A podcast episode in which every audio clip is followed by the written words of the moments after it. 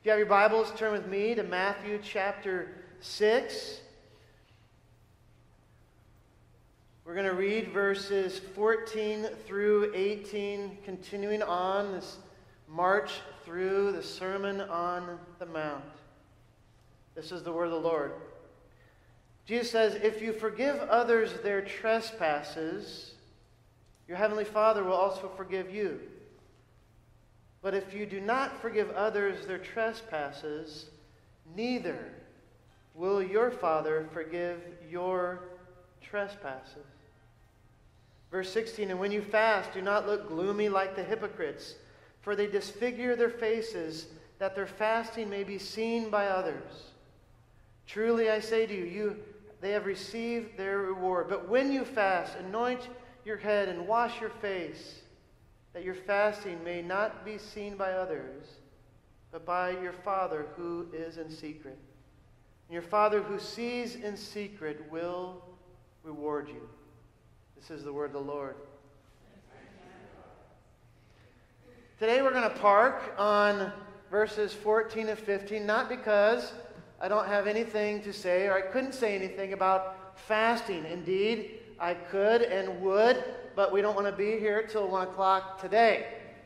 So, that being the case, we could raise a question such as uh, for fasting, what do you truly hunger for? Do you truly hunger for the kingdom of God?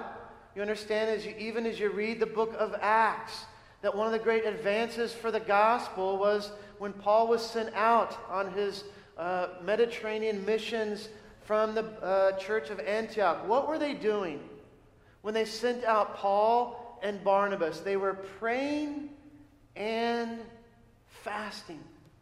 And so, a few other times in the book of Acts, the gospel is going forth as the church gets on her face and prays and fasts before the God of heaven. But there's so much to be said about this postscript to the Lord's Prayer on forgiveness. I want to park our attention here this morning. And I want to begin by telling you a true story, a story that many of you, if you're lifelong Floridians, might have heard before. The date was December 20th, 1974. Chris Carrier was a 10 year old at the time and was just beginning the first day of his Christmas holiday break. And between the bus stop and his home, a man approached Chris and told him that he looked just like his father, which put a great big smile on Chris's face. And so he told Chris that he was actually planning a party for Chris and could he might help. Chris eventually rode with the man to an unknown destination where I won't get into all the details, but an ice pick and a lit cigar were both involved. As Chris was being stabbed and burned and overwhelmed by the strength of this larger man, Chris, a church boy going boy, cried out, Father, forgive him because he doesn't know what he's doing. Chris was told that he was going to be left to die in the Florida Everglades.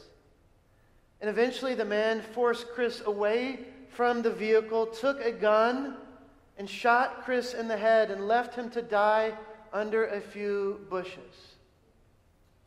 Chris Carrier lay unconscious for six days in the Florida Everglades, regaining his consciousness only the day after Christmas when a hunter found him there in the wilderness. Unbelievably, Chris suffered no brain damage, though he did lose his left eye. As You may imagine the physical trauma was only just the beginning. Nightmares followed Chris for many, many years. Many nights as a young boy, he slept at the foot of his parents' bed out of sheer terror and fright that something similar would happen to him again.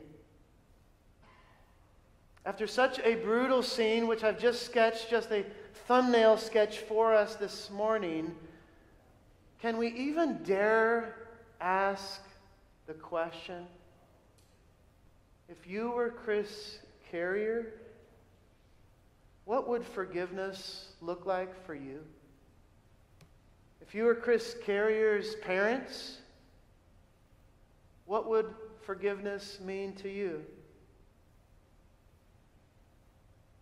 One of the great lines in our church wide study, the book Gentle and Lowly by Dane Ortlund, that I really loved was he said this. He said, The fall is manifested not only in our sinning, but in our response to sinning as well. In other words, we can choose bitterness and resentment and anger because we have been sinned against. Because the way that each one of us has been sinned against, we could respond with anger and bitterness and resentment. But Jesus offers us a better way. For many, though, this is a very difficult way. A few years ago, Gallup poll did a poll, and this is what they do 94% of people said it was important to forgive. But only 48% said that they made it a practice to forgive. And so, do you get where this takes us? That forgiveness is often theoretically good idea, universally speaking, but less than half, apparently, think that it's a good idea, practically speaking. That's a gap of 46% of people in the United States who either, number one, don't know how to give, forgive, or number two, are simply aren't willing to forgive. And so forgiveness is good in theory, we think, but often very difficult in practice. What happened to Chris Carrier? Kidnapped, blind in one eye, fear and terror experienced for years. A grown man had basically robbed Chris of his childhood because his uncle had fired this man from, from his job for drinking on the job, and he wanted to exact revenge on the entire family. Well, well done. He did it. As the story plays out, 20 years pass. Chris, after he was kidnapped, and he receives a call from the police officer who worked on the original investigation. David McAllister was dying in a nursing home and was one of the original suspects, though he, he never went to trial. And he finally, after all these years, had admitted to Chris's abduction. How would you respond? Chris actually visited McAllister where he lived, eventually held his hand, and told David McAllister that he forgave him. But this was not the end. This, he just didn't say the words once and then walk away for other, forever. Reconciliation actually ensued. Chris continued to visit McAllister and even took his young daughters to meet the man. At one point, he visited McAllister five times in six days. Chris shared the gospel with Mr. McAllister. McAllister eventually professed faith in Christ. And his story, this story became sort of national attention.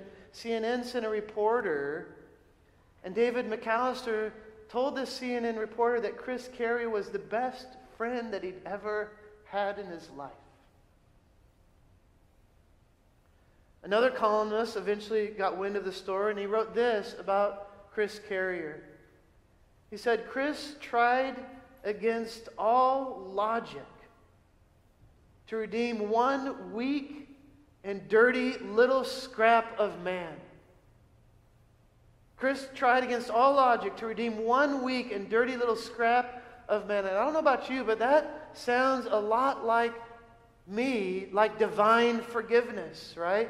because we could all say this about ourselves. Against all logic, God redeemed one weak and dirty little scrap of man named Jason Carter. Put your own name there. Forgive us our debts. The Lord instructed us to pray as we forgive our debtors. Chris Carrier dramatically forgave. And some of you might begin to cringe because you might begin to say, Pastor, you have no idea what I have gone through in my life. You have no idea what my parents or what my father or mother put me through or what my former spouse put me through or what my current spouse is doing to me now. You have no idea about the, all the details of my life. And that would be very true. Some of you might think, well, that's a great, big, dramatic story. But really, uh, that's not my story. And that's also true. And I would say to you that often forgiveness lives in the mundane, in the ordinary, in the, the very little details of all of our lives. The fall is manifested not only in our sinning, but in our response to sinning. That is, not only do I sin, but the way in which I respond when someone sins against me is that my flesh rises up and I want to sin tit for tat against that person. And so, what does it mean to forgive? Who do you have in your own life that even today that you might need to forgive? You might have come and driven with this very person. You might be sitting very close proximity to this person. Something might have happened even last night where you say, I need to forgive or be forgiven. So let me give you, before we begin to saying what forgiveness is, first we should say what forgiveness is not. Let me give you four uh, ideas of what forgiveness is not, because we want to compare these things that our culture sometimes assumes is true about forgiveness with what the Bible says. First, forgiveness is not a therapeutic feeling. Much of pop psychology in our world basically tells you that forgiveness is basically a private, individualized feeling that, above all things, is in your own best interest, right? And so modern psychology will say, you know, if you can just get your your, your emotional state all revved up in the, the certain proper way and feel a certain feeling, then that's what forgiveness primarily entails. And so, pop psychology will tell you that you basically forgive in order to restore your own inner peace and your own sense of tranquility. And they tease it out. They even say you might need a very blasphemy, blasphemy as far as Christians are concerned, you might even need to forgive God. Because after all, forgiveness is just this internal state that whatever you do, you could even forgive yourself, if that made any sense. No, get rid of the bitterness, but you never forgive yourself. As in, this will be good for you. Now, it's true that we shouldn't hold on to bitterness or resentment or anger, but not holding on to bitterness is not the same thing as the biblical concept of forgiveness. Biblical concept of forgiveness is more of an action, a decision, a posture, a way of life. And so forgiveness is not, first and foremost, a therapeutic feeling. Second, forgiveness is not treating an offense lightly or masking that the pain and the offense, uh, the uh, offense wasn't real. Forgiveness is not pretending that nothing was a big deal. I don't know if you've ever come to apologize and you say, you begin by saying, you know, I just want to say, uh, I just, would you forgive me? I'm really sorry. And the person cuts you off. They, oh, no, no, no, no. No worry. Don't, don't worry about it. Not, not a big deal. That's not forgiveness. That's either overlooking an offense or it's minimizing the sin. Proverbs 19, verse 11 says this Good sense makes one slow to anger, and it is his glory to overlook an offense. And so, in some scenarios, Proverbs says, overlooking an offense is great counsel, especially if you are someone who is prone to, to cast uh, to making big a small event, right? To making big a small scenario. If you're prone to catastrophizing the thing, you might need to learn to overlook an offense. This is good. But sometimes forgiveness is necessary. And minimizing the, the sin is not the way forward. Minimizing the sin can actually uh, get in the way of reconciliation, get in the way of repentance from sin and get in the way of true forgiveness. Say that I am consistently doing something that hurts the heart of my wife. Now, all you husbands, you just have to imagine such a scenario could occur. But for me, this, this could happen. But say that my wife, in her graciousness, decides to overlook the offense and perhaps minimize my sin. If she minimizes my sin, what can happen to her realistically? If she's not careful, a root of bitterness or resentment or even anger can begin to take root in her heart. She overlooked the offense when she should have confronted me gently, in love, and with impeccable timing so I could hear her heart, right? And what happens to me if over time she continues to overlook the offense when she should practice what? Gentle, loving, and timely confrontation so that we might be made whole and reconciled. Well, she has basically taken from me the opportunity to ask for forgiveness, to search my heart, to repent, and to change my ways that we may be brought closer together in the end. Conflict is the price that you pay for intimacy. So says Les and Leslie Parrott, counselors. Conflict is the price that you pay for intimacy. So great discernment is always needed. Is this an offense that I can overlook? If so, I should be able to shoulder the bitterness and the resentment and the anger in my own life and keep that at bay. Or do I gently, lovingly, and with great timing confront so that our relationship can grow stronger? But here's the thing forgiving, forgiveness is never pretending that the offense wasn't real. Third, what forgiveness is not forgiveness is not only a sign of sin. Of course, it is that, but sometimes it's a sign of close relationships. Imagine that a person has really never forgiven in his or her life. What could you know about that person? Well, you might assume, probably correctly, that this person really doesn't have very many close relationships because this is what happens in close relationships. Uh, forgiveness is offered and forgiveness is given. Or say that uh, I, as a father, never came before my children and said, Buddies, Dad simply blew it. I am so sorry. Can you forgive me?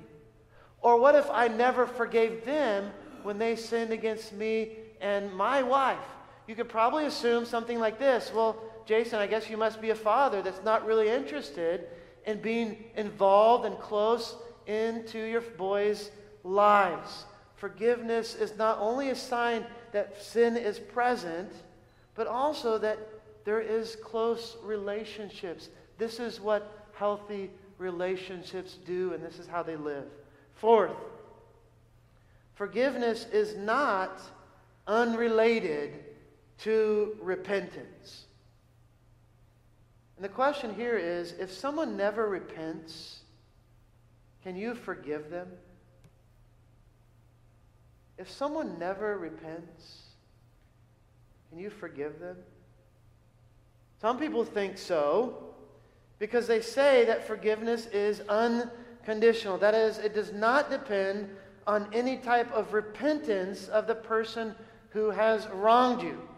now, these are the same people who say that, you know, forgiveness is just a internalized therapeutic feeling. But we want to ask, because we're Christians, what does the Bible say? Uh, Ron read for us Ephesians 4:32, forgiving one another as God in Christ forgave you.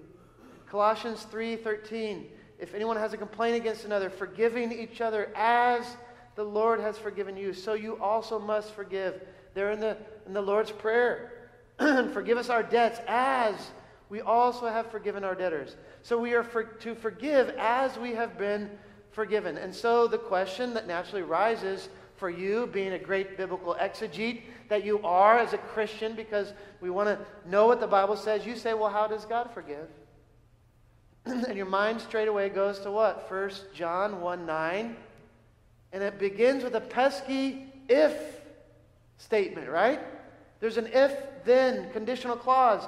If we confess our sins, he is faithful and just to forgive us our sins and to cleanse us from all unrighteousness. Then you might go to Luke chapter 17, verse 3 and 4. Jesus says, If your brother sins, rebuke him. And if he repents, forgive him.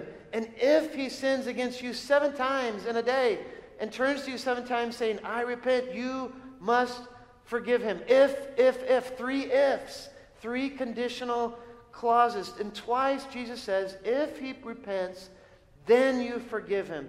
And so what do we understand? We understand that biblical forgiveness is predicated upon repentance.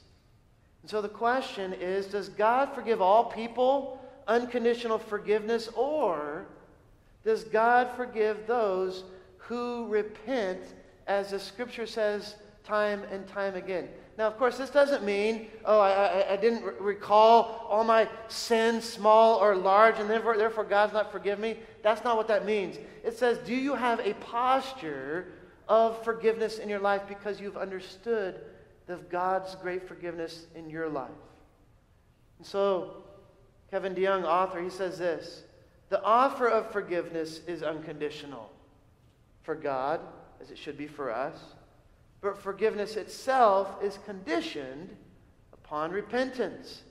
He says we must always be open and, even in God's grace, become eager to extend forgiveness, but we, like God, can only forgive the truly penitent. And so, do you understand what he's trying to say? He's trying to say, so we forgive as God forgives us, which means that Christians extend forgiveness, the offer of forgiveness to all, but actual forgiveness is given to those who are repentant, because we are to forgive in a divine way, when the, the, the divine model, uh, allowing God, uh, forgiving as God forgave us. So, that's how we are not to forgive. What is forgiveness?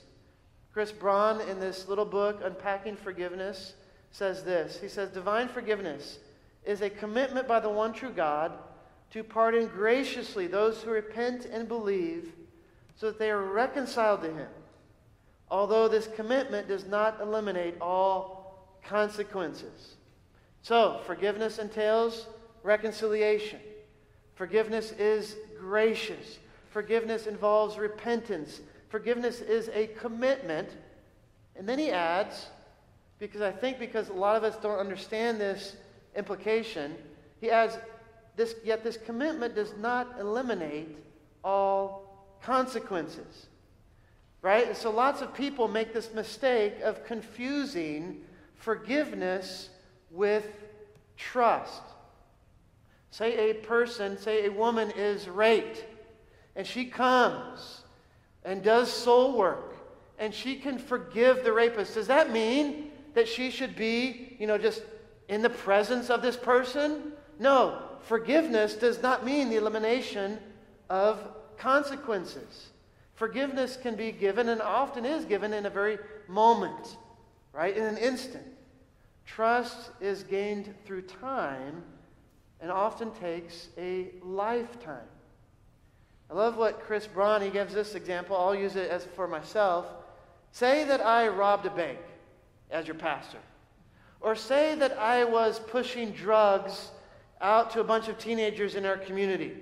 And I came before you and, oh, I'm sorry, please forgive me. And you as a church family, you, you know, like, you did the work and you said, Jason, the bank robber, we forgive you. You said, Jason, the bank robber, you know, the, the drug pusher, we also forgive you.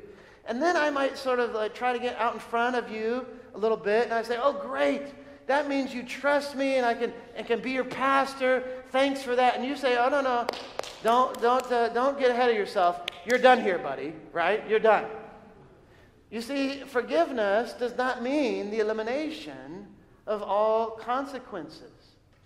Jesus says, Forgive us our debts as we forgive our debtors. We are forgiven in order to forgive. But then Jesus adds this phrase in verse 15. Remember when I was talking about the Lord's Prayer, I said in the middle, there's this bold qualifier. Fire. Your will be done on earth as it is in heaven. That's a bold qualifier. And then I said at the end of the prayer, there, there occurs a bold postscript to the Lord's Prayer. And here it is in verse 14 and 15. Let me read you 15 again. But if you do not forgive others their trespasses, neither will your Father forgive your trespasses. And you say, what in the world is Jesus really trying to get at here in this bold postscript to the Lord's Prayer?